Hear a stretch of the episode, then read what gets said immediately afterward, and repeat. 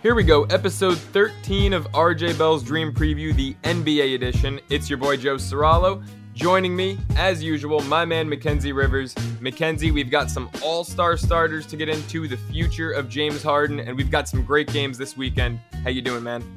I am doing excellent.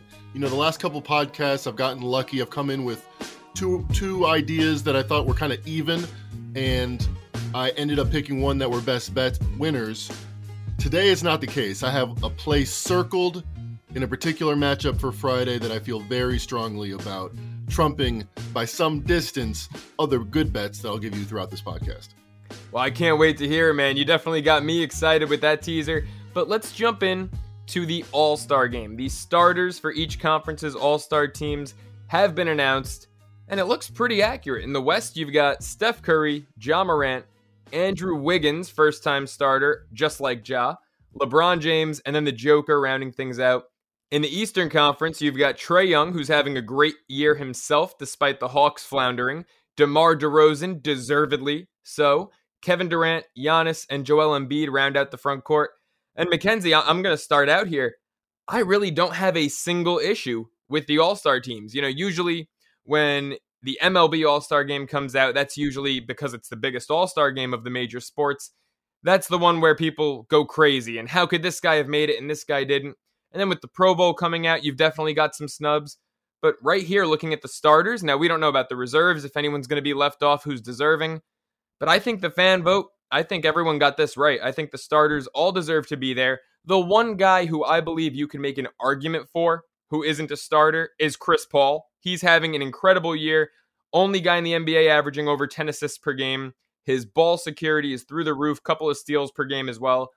But at the same time, it's like, yes, does Chris Paul deserve to start? Absolutely. Who are you going to leave off? Steph Curry, Ja Morant, both having incredible years.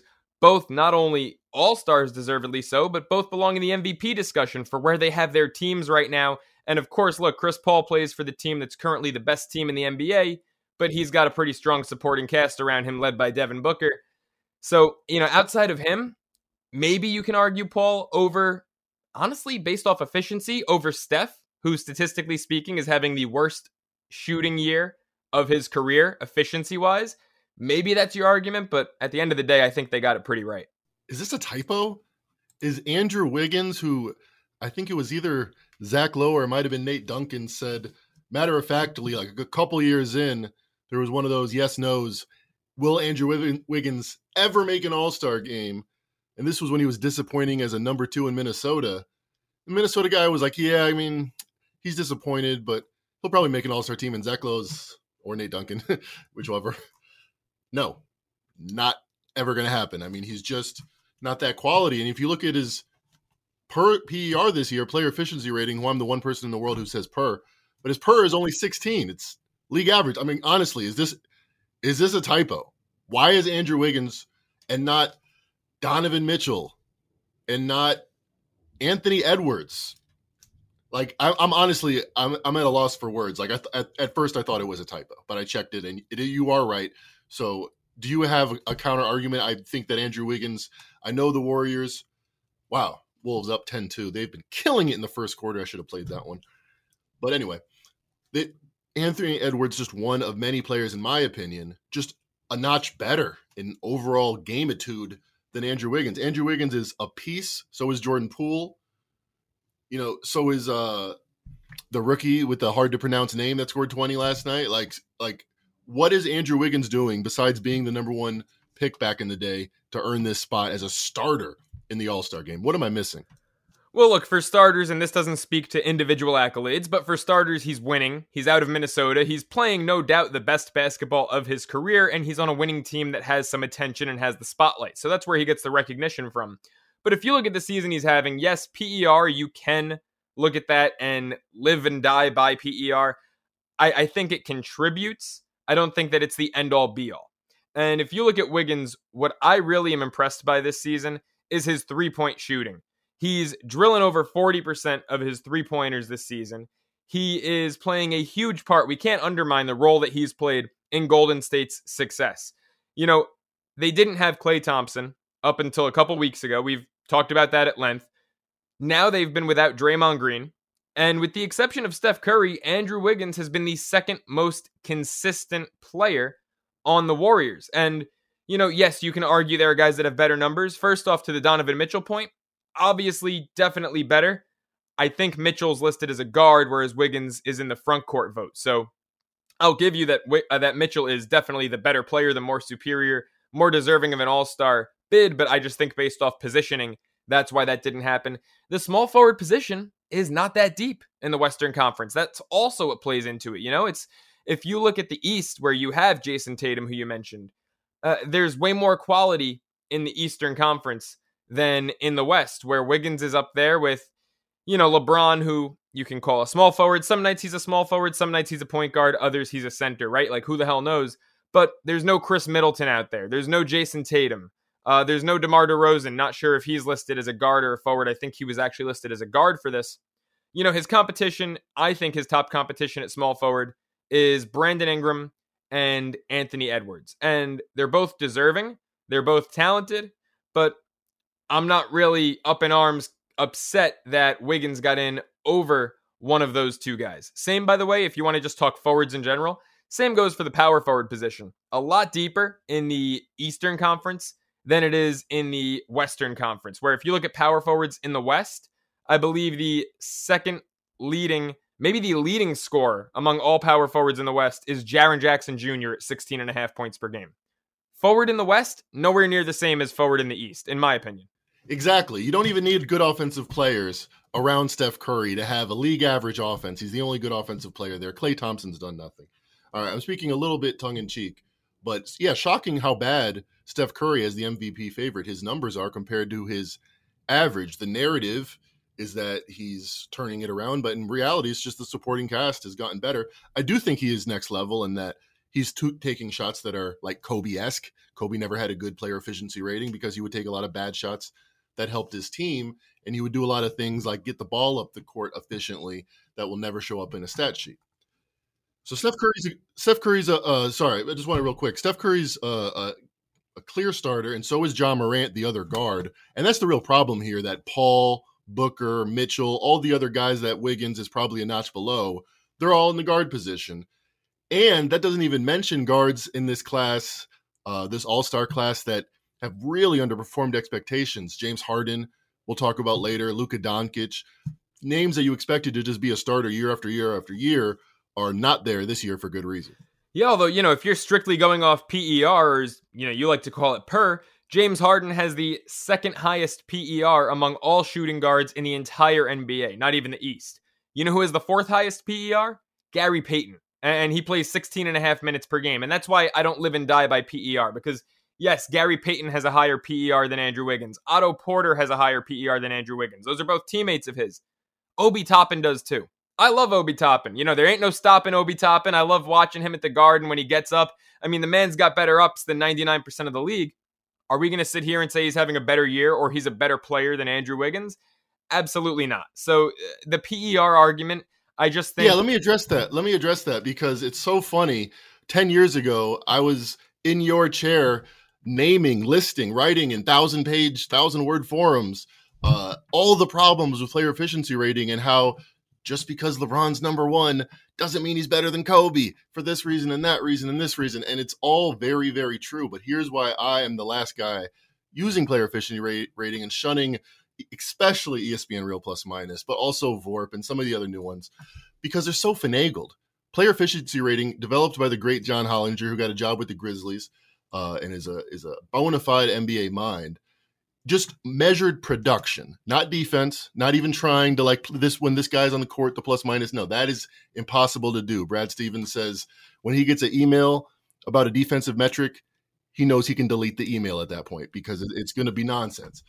And player efficiency rating says we don't do that. Sorry. I mean, that's something Andrew Wiggins very good at defense. Golden State, by the way, out of the blue, even without Draymond Green for a month, number two defensive rating in the league. That's why they're good. I'm sorry, number one defensive rating, number two overall. Yeah, Andrew Wiggins is much better than his player efficiency rating. It's a starting point. It's a, it's a starting point. I'm just saying you got to make when, when someone is league average in that particular stat in their production, rebounds, assists times turnover squared or whatever, or divided by turnover squared. It's a very nice formula that I look at it just kind of makes sense to me. If I see a player stat line, I know what their player efficiency rating is. So that that's why I like it because I know the holes in it. I know players that don't get that shoot a lot of bad shots will get a bad player efficiency rating. Or Jordan Mike, Michael Jordan, you might have heard of him, got one rebound in that Jazz game that he had to win, but he scored 60% of their points because th- that's what he had to do that night. So player efficiency rating is good because it is flawed. So yeah, all this stuff is with a huge grain of salt.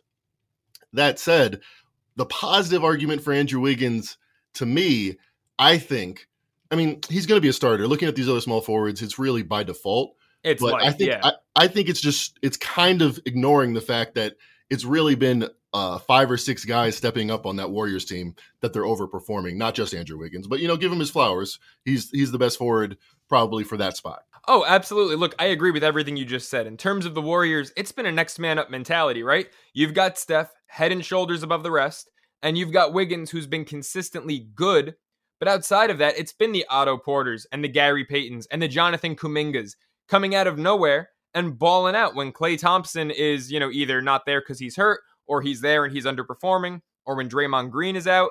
It's those no names, and I don't I don't even want to say no names because they're really talented players but it's that it's that next man up mentality that's carrying Golden State. You're a thousand percent right. You're also right that you know the forward position is just not deep.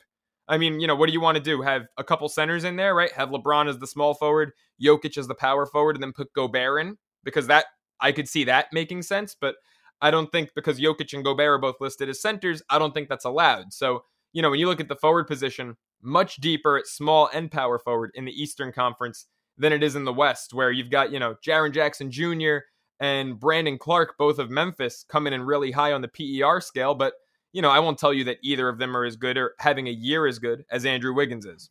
I will say James Harden is probably having a season near, if not better than Trae Young, and probably near or equivalent to DeMar DeRozan. I mean, the Nets have won a lot of games, and he put up 30 and a triple double the other night, and it's kind of a secondary story about James Harden right now. I mean, he's averaging Just, almost a triple double.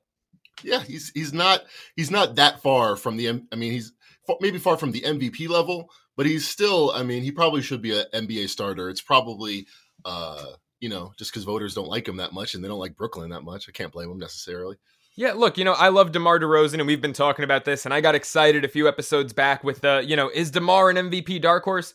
James Harden is realistically probably a better ball player than DeMar DeRozan. And, you know, DeRozan's got his team in a great position where people said, you know, oh, they'll be a six to eight seed, and they were the one seed a few minutes ago. James Harden's averaging 23, which for him is light, and by MVP standards is very light, no doubt about it. But he's averaging 23 points, uh, eight rebounds, and 10 assists per game. I misspoke before. I said Paul was the only one averaging 10 assists. That's in the Western Conference. Harden averaging 10 assists per game.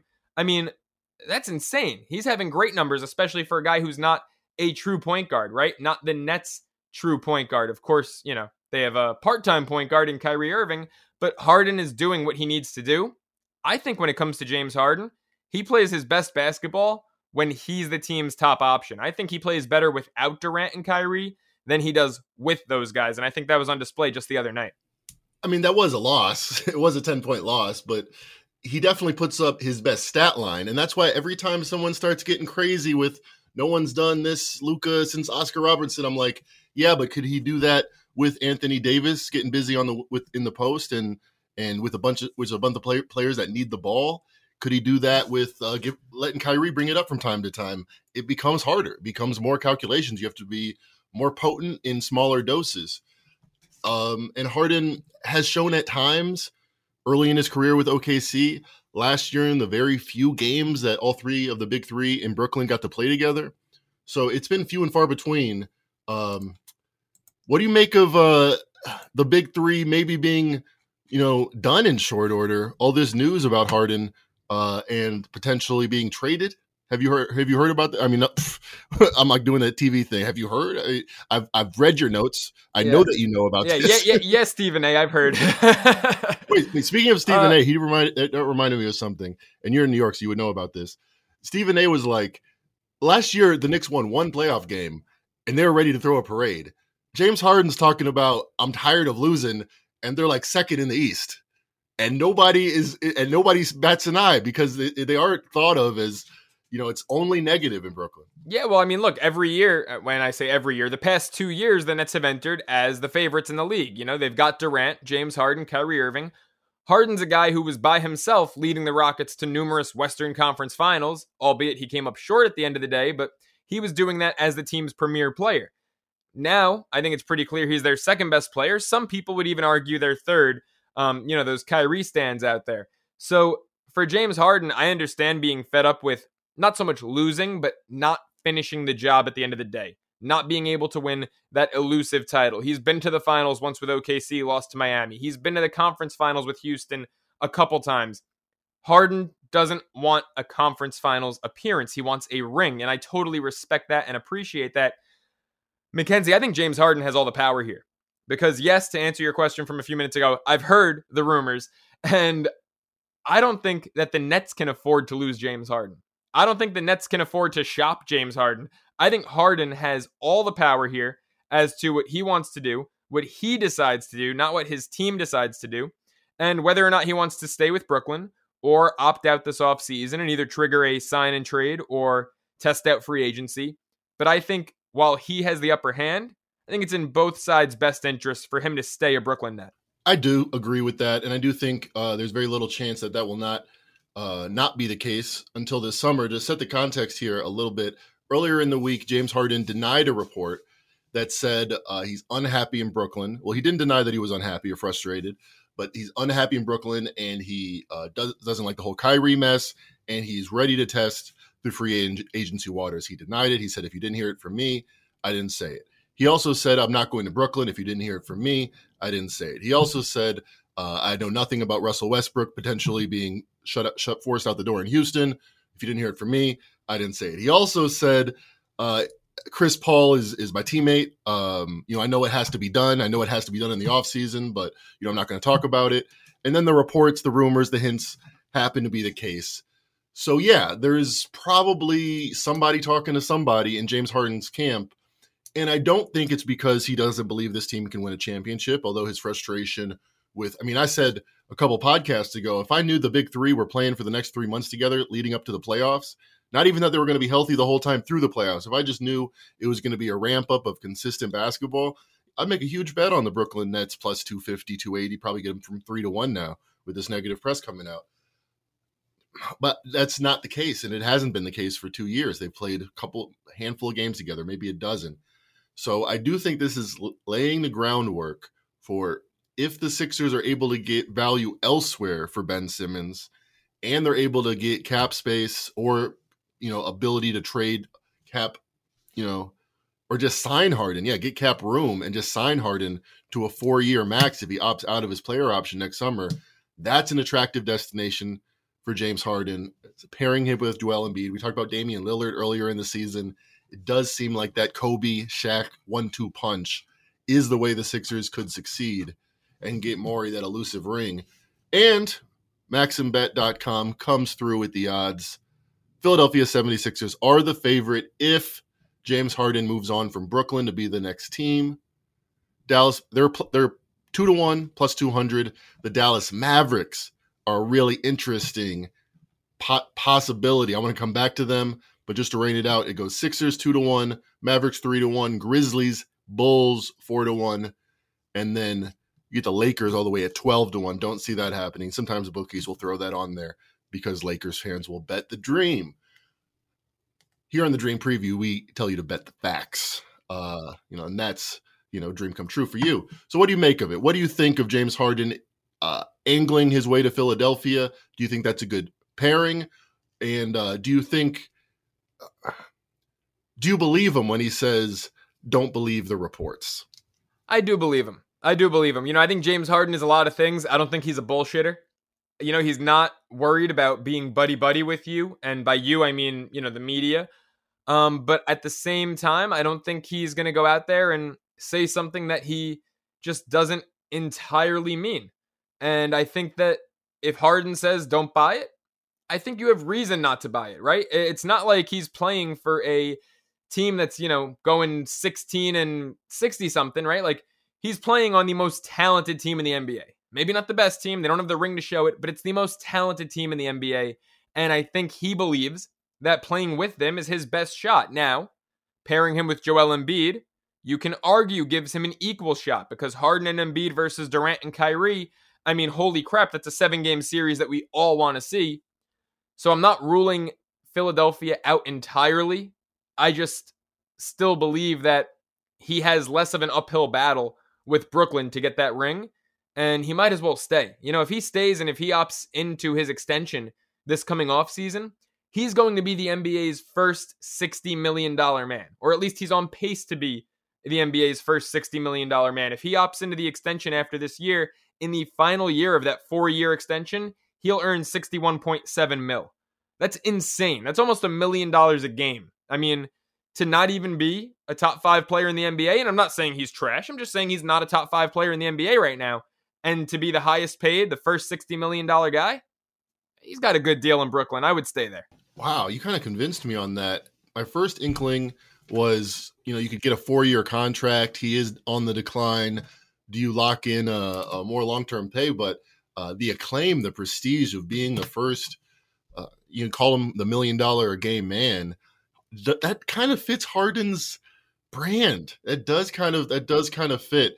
Uh, I'm glad that you said that because it's easy to be the full time cynic in media and say, well, you know, bullshit, bullshit, bullshit. But uh, logically, I believe him because the Nets have played incredible when Durant and, and Irving have been on the court together. Last time he had Durant as a teammate, they went to the finals. He's never been been there since. I do think he wants that elusive ring as much as anything, as as much as building the brand. That that's nothing. Nothing's going to come close to that. So, um, yeah, I still believe that the Nets uh, have all the intention, but it's never bad in business, in life, and in basketball to have an option. Definitely, we'll have a few of those this summer. The Mavericks, real quick, the second favorite. I want to see it. I want to see Luka Doncic play the first half. James Harden gets an ice bath on on the sideline just watching and clapping and then you know they just switch roles in the second half. You know that way they'll be fully rested and they're essentially the same player and it'll, it'll just be like the odd couple. Uh, but them playing together that i can't imagine. The first one yeah i can imagine it but the but them playing on the side by side that is something i'll just have to wait and see. Yeah ex- exactly and that's the thing right? Like james harden to the dallas mavericks is a destruction because the only way that would work is the example you just gave. And Mackenzie, let's be realistic here. It's funny. I love the example. That's not going to happen. It's not going to be Doncic for, you know, quarters one and three, Harden for quarters two and four, right? And so the two of them playing together, they cannot coexist. You know, you, you drive down the highway, you see all those cheesy bumper stickers that say coexist on the back of a car, right? James Harden and Luka Doncic cannot coexist. They are the same player. They are ball hogs. They are, you know, box score stuffers right? Like, I'm not saying that, you know, they're not great players, but they're just too damn similar to work. And, you know, for the same reason that me and my father don't get along, it's because we're too damn alike. And I just don't see that combination working uh, down in Dallas. I really don't see many of these combinations working. I see Philly working, and I see Brooklyn being the best. Where he is right now, staying put, being his best option, and, uh, you know, being the first guy to make 750K per game you know, again, we just got to squeeze that in there. 750K per game. Oh, load management, you took the night off, 750K. Like, it's not a bad deal. I do think experience too. Luka Doncic, so young in his career, uh, will be more difficult to negotiate that. Where Harden, so much experience with Durant, Olympians together, uh, able able to coexist a little more, a little more seamlessly with that with that built-in chemistry. Spe- speaking of built-in chemistry, we got the red hot or you know the last five years they've been pretty decent. Warriors hosting the Nets on Saturday. We're going to talk about Friday games in a second, but what do you think about that one? I'm intrigued by this one. You know, obviously Golden State's playing right now. They're taking on Minnesota. You mentioned they fell behind 10-2 early. Uh, but Brooklyn, you know, and this is we always talk about Brooklyn because they have the talent and they have the headlines and they have the league's attention. But at the end of the day, we're a betting show, and the Brooklyn Nets are the worst against the spread team in the NBA. They've not only lost three straight, but they failed to cover in three straight. And, you know, the one thing you look at here is well, it's a road game that's not in Toronto, so they're going to have Kyrie. and they've got the rest advantage. Well, Brooklyn's one of the few teams in the NBA that actually has a losing cover record with a rest advantage, just 7 and 8 when they have one. And in non-conference games, the Nets have been abysmal. 6 and 13 against the spread in non-conference games. Now look, Golden State is on a betting slump. They're colder than I am with my best bets on this show. They're 4 8 and 1 against the spread in their last 13. That is tied uh, but at the same time rather, they're tied for the third best cover percentage in the league when they're a favorite, cashing in 60% of the time, and third best as a home favorite, cashing in 67% of the time. With the rest disadvantage, however, they're just 6 and 9 against the spread, still, you know, respectable. Uh, and in non-conference games, this is the big one. While the Nets are six and thirteen against the number, Golden State thirteen and seven. Now, Mackenzie, my friend, the number is. My projections make it uh, big caveat that it's 48 hours from now. I'll make it Warriors minus six, hosting the Nets with Kyrie and Harden, not with Durant. Now, Harden did miss the last game when they hosted the Nuggets and was a quad. It seemed preventative, but definitely before you make any bets for Saturday's game, monitor Harden's status. Yeah, I also think that's because it was a back to back. I think that has a little to do with it as well. You know, Harden played his ass off against the Lakers, and he was the only one of the big three who played in that game. So he really, I think, you know, look at Harden, right? Let's be honest. The guy the past two years has been a different James Harden than we're accustomed to. He's been a bit overweight, not Luka levels, but you know, his conditioning, I would say, is nowhere near what it was earlier during his time in Houston or towards the end of his time in OKC. So I don't know how serious that quad is, but just the fact that he probably exerted more energy in that Lakers game than he has in any game this season, I think it called for the night off. Something else to keep in mind for this game Warriors have been slow starters, Nets have been relatively fast starters. Just to keep that in mind, the Warriors are plus eight and a half on the season in the game, but just plus one in the first half. Meanwhile, the Nets are only plus three in the whole game, but two thirds of that, they're plus two in the first half. May may look Brooklyn first half, especially if uh, if if you come down on the side. Here's a question here: Do Harden and Kyrie come into this game thinking, you know, let's make it work? You know, let's let's do this together, hold hands, and and, and run off the cliff together in, in belief, and, and and see if they land amongst the stars, or is this the beginning of a rift? You know, I mean, it has been very vocal, although you know, vocal as in through TMZ and not through anything anybody actually saying anything.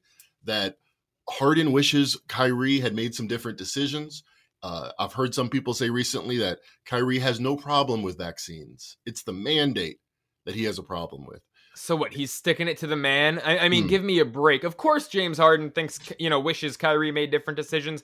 I think every fan of the Nets and every fan of basketball and every fan of common sense wishes Kyrie Irving made some different decisions. Kyrie Irving, I'd say he walks to the beat of his own drum, but that's a good thing. And Kyrie Irving just likes to do things, I think, to stir up controversy and be selfish and be the center of attention. Yeah, so I'll, I'll, I'll make my case on that. I, I do think that, uh, yeah, he, he would probably bug me as a person, but there's a reason why this frustrating character is Harden's teammate because he believes in him. A lot of people, like Chauncey Billups recently said, the best point guard skills he's ever seen are just yeah. a fan of what that kind of like Aaron Rodgers, that guy does with the ball in his hands, regardless of uh might not be the guy you sit next to on the bus. Yeah, and you know what I said about Aaron Rodgers on my other podcast that I recorded Monday following uh, his loss to San Francisco? I said at the end of the day, people are going to look at his career and say, yeah, it's nice that he's got four MVPs, but his career overall was a disappointment. And, you know, Kyrie and, and Aaron Rodgers are, are cut from the same cloth. They're some of the most talented human beings to play their respective sport ever. And yet they get in their own way. And really only them. You know, it, it's it's a shame because these guys really have gifts that other people would kill for, would do anything for, and they're the only ones getting in their own way. As far as how the Nets approach this game with Golden State, you know, it's funny when you said hold hands and jump off the cliff. I was thinking of the movie The Other Guys, when Dwayne Johnson and Sam Jackson are, are, cops together and they're New York's finest and they're chasing a perp and they hold hands and they run off a building and they go in for the bushes.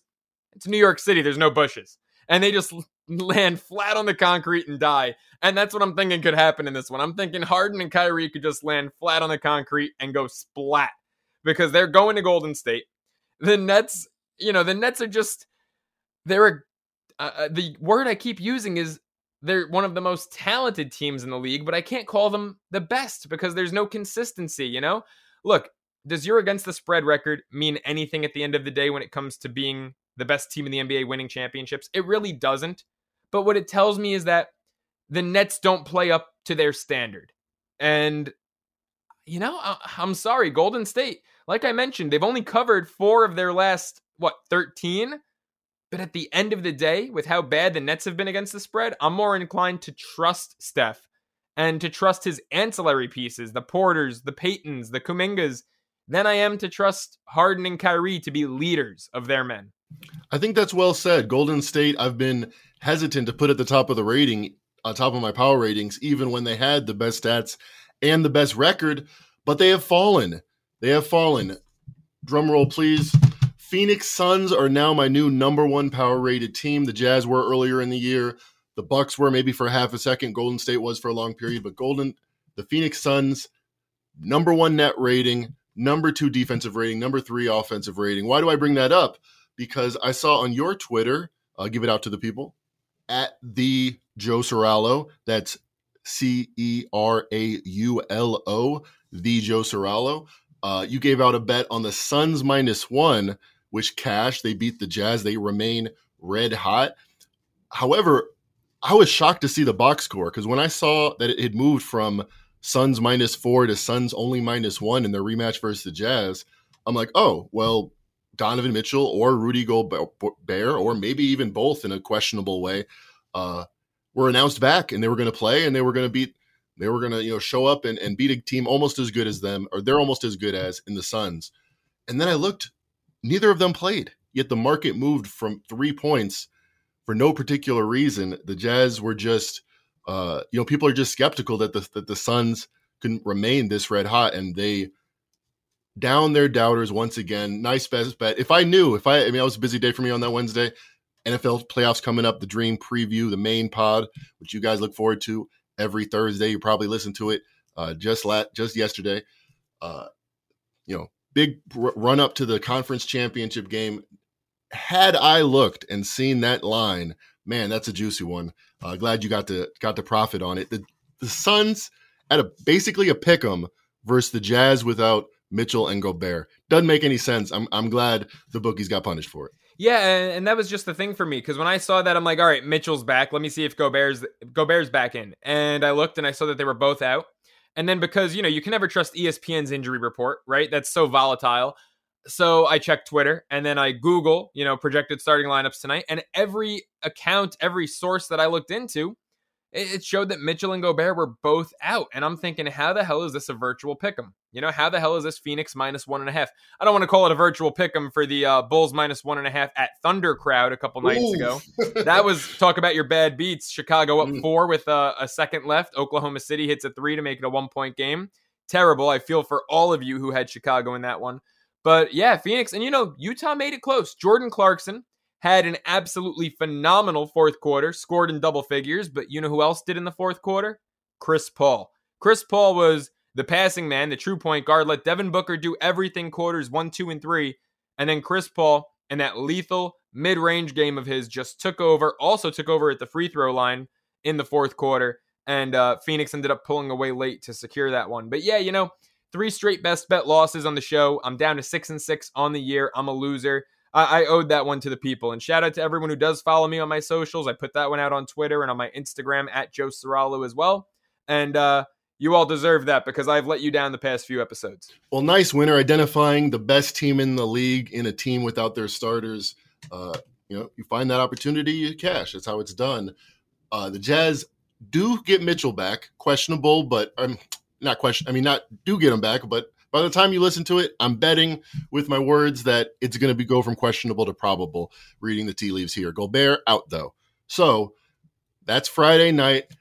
Red hot Memphis Grizzlies are hosting the Utah Jazz. We see a line right here. The Grizzlies are minus three hosting the Jazz. Jazz without Gobert, but Mitchell probably on the mend. What do you make of this game?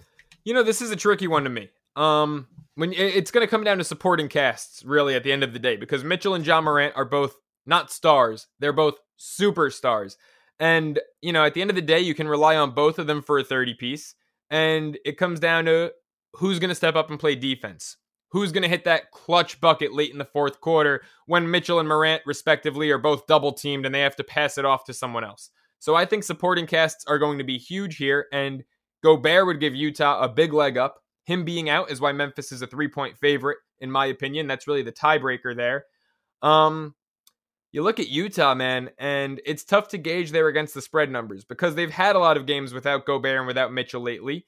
But in their last 11, they're just 2 8 and 1 against the number. After a straight up loss, they're just 7 and 11, which is the second worst mark in the league against the spread after a straight up loss.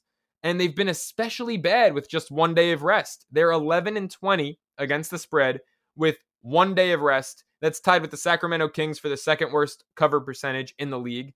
They're also 10 and 15 when them and their opponents have equal rest. Now, Memphis, on the flip side, with one day off, where Utah's 11 and 20, the Grizz are 18 and 13 against the spread with a day off. They're 14 and 9 against the spread with equal rest. And in conference games, they're atop the West, 24 and 12 against their conference opponents. I mean, any way you slice it, Memphis has pretty against the spread numbers, right? At 32 and 18, they're the third best covering team in the NBA. I don't have a final decision on this one yet, but I'm leaning Grizzlies minus three, Mackenzie. Right there with you. I lean Memphis Grizzlies over the Jazz hosting them. One thing I don't want to get in front in front of this freight train, like it's gotten past the point where they're a hot team. They're just a fundamentally different team than they were last year. And remember last year where the Grizzlies upset the Jazz in the first game of the playoffs and then got swept, lost straight up and against the spread easily four straight times to end their season they've just come in looking like a completely different squad. Ja Morant, talk about player efficiency rating. It is a catch all for just how much you're doing out there. He went from, you know, kind of middling 17, you know, above average player to right there with the best in the league, above 25. They're just a different squad. They already covered and beat the Jazz one time in this game. So it, it did appear to me last year during the playoffs that there was a fundamental matchup advantage. Jazz get a lot of threes up, protect the paint with Gobert. Grizzlies want to live in the paint, and that's why they won the last four games of that series. But I think they've just grown up a bit, the Grizzlies, and I think they're ready for this. So uh, don't really like either side in it. I, I my, my honestly, I want to play the Jazz, but without Gobert and with how good the Grizzlies have been inside where Gobert lives, I can't step in front of the Grizzlies right now. Yeah, I'll tell you what. I'm going to take the Grizzlies minus three in this one, and and here's why. Jaren Jackson Jr. has really had a hell of a month in the paint and no Gobert means it's just that much easier to dominate the paint against Utah, right? If Gobert plays, totally different game, totally different line also. But without him in there, I don't know anyone on the Jazz who are going to be able to, you know, compete with Jackson in terms of boards, blocks, defense, jumping, you know, I mean, just everything Jackson brings to that paint. It's going to be tough to neutralize that without Gobert on the court. You know, also, Brandon Clarke doesn't play a lot of minutes, but you know, I mentioned how he's top three in PER among Western Conference power forwards, right? Obviously, he plays meaningful minutes. And I think Memphis is going to have the inside track to dominating the paint. But also, Desmond Bane is back for the Grizzlies, just returned in their win against San Antonio. And well, he didn't have his best game of the month. I mean, he has had a torrid January, minus the games that he's missed due to injury. He still dropped 20, and he only hit one three, right? In January, he's played nine games and he's hit at least 40% of his threes in five of those nine games. And in all of those games, he's taken at least six. So just one of three against San Antonio. Wasn't a big part of his game, and he still dropped 20. Assuming that the three ball re enters his repertoire for this one and he goes out there and starts dropping bombs, you know, I, I said it's Morant versus Mitchell, and then what do you have after that? I think the Grizzlies right now with no Gobert have a little more after Morant, and that's why they have the edge, and that's why I'm taking them minus the three you're asking about who, what big bodies are in there for the Utah Jazz. You act like Hassan White Whiteside doesn't exist. what, what did it? Casa. Someone said Casa Casa El Blanco, kind of like, like on Twitter, two players talking to each other, and someone said, "Man, some players just don't just don't have it. I don't know what it is." Like Mr. Burns said, uh, "Let's call it hurt, Skip. They just don't have it." And uh, someone, I think it was like Enes Kanter or something was like hey, that, that's Enes Freedom, means. by the way. Don't uh, don't mess that one up. yeah, Enes Freedom tells it like it is. Hassan Whiteside versus Jaren Jackson Jr. In my opinion, you got the young buck versus the veteran that always thought he was better than he is, that already got paid. Give me Jaren Jackson Jr. in that 12 round boxing match any day of the week. So in that particular matchup, and that probably does speak to how the game's going to go. It, uh, I like I, I lean to your side on in, in that particular matchup. I love it. I love having a guy who's nine and three with his best bets on my side. So Mackenzie, let's get into it. Our best bets. You already teased yours, so I'm dying to know what do you like for your best bet this episode. You may have heard the Charlotte Hornets dropped 158 points Wednesday night. A record hadn't been done for 40 years against the proud, the faithful Indiana Pacers. They got obliterated. Rick Carlisle. I had a tough. I had one tough coach in my career as a basketball player, uh, and we got blown out one time, and we were sick to our stomachs, uh, just from fear, just from not even him saying anything, not even any extra work we were doing. We we were we were coming back to that gym, uh, clear eyed, and not going to lose. And I think the Indiana Pacers come out on fire in their next game, and you know, just happen to be against the 30 out of 30 worst first quarter team in the league. That would be the Oklahoma City Thunder. I like playing teams on the road, so it all kind of lines up perfectly where the Indiana Pacers are a top 10 league team in the first quarter. Oklahoma City, I already mentioned, the very worst. And I have a reason to believe that the Pacers are going to come out like a bat out of hell I much, much, much love. The game is a pick 'em. I'm projecting the first quarter is going to be a pick 'em. Indiana. I mean, I love that it's a pick 'em. Even if it's a tie, I push. Can't ask for a better bet, in my opinion. Well, you can. I mean, you you know, this is a 58 percenter in my opinion. Pacers first quarter best bet. Pick 'em. I like the bet almost as much as I love the "Bat Out of Hell" reference. Rest in peace, Meatloaf. Yeah. By the way, I don't know if that was intentional or not. it sounds like it wasn't intentional, but you know, it's called the zeitgeist. It's called the zeitgeist. Tony Kornheiser was talking about how the "Bat Out of Hell" changed everything. You know, a week ago, and it, it definitely was somewhere in the back of my subconscious. Meatloaf, he, he started his career as an actor, and then he said, "You know what? I can sing." So Go go meatloaf. That is that, that's inspiring. And if you ever saw him in concert, I mean, there was a lot of acting going on on that stage. He was he was a performer to the fullest yeah. extent. I had many college road trips uh, where Paradise by the Dashboard Light was just absolutely blasting out of the windows of my friend's beat up old 04 Chrysler. Let's get into my best bet, Mackenzie. I'm riding with your hometown team, the Chicago Bulls, minus one and a half in San Antonio tonight, if you're listening to this on Friday, Friday night, you know, the Bulls are one of the better teams in hoops against the spread as an away favorite. They don't let the hype get to them. They're 7 and 5 covering as an away favorite. And San Antonio, you would think as a home dog, a Gregg Popovich led team would respond and would at the very least cover. The Spurs are just 5 and 10 as a home dog this year. They've got heart, they've got toughness, they've got a great coach, but at the end of the day, when you look at these two teams, there is just a glaring difference in talent. And DeJounte Murray has had an amazing year, just tied a Spurs record with his 14th triple double. After him, this team does not have enough to compete with even a banged up, bruised, and battered Chicago Bulls squad. Look, the big X factor for me in this one, it's not DeMar DeRozan making his return to San Antonio, but I think that plays a factor. I think he wants to prove, hey guys, I'm an all star starter now. Look at me. But Zach LaVine's back, and Zach LaVine looked real good in his return and in the Bulls win against Toronto the other night. Give me the Bulls minus one and a half at San Antonio. My best bet. I definitely lean that way. When I looked at the sheet, um, I just I, I hesitated because I wasn't sure about the injury report it does look like Zach LaVine is back. I love a guy that's proven to be at in midseason form. And the De- DeRozan to the Spurs factor, you know, RJ Bell and the great Steve Fezzik and the great RJ Bell talk about uh, the chess master versus the chess Padawan factor.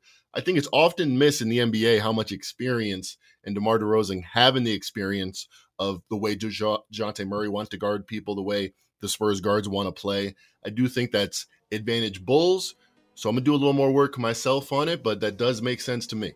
There we go. So you've got the Pacers in a pick'em quarter one at Oklahoma City. That's Mackenzie's best bet as he looks to improve to an astounding 10 and 3 here at the end of episode 13. And my best bet, the Bulls minus one and a half at San Antonio, as I just look to get above 500 and up up to 53% on the young season. For Mackenzie Rivers, I'm Joe Ceraulo. That does it for episode 13 of the NBA edition of RJ Bell's Dream Preview.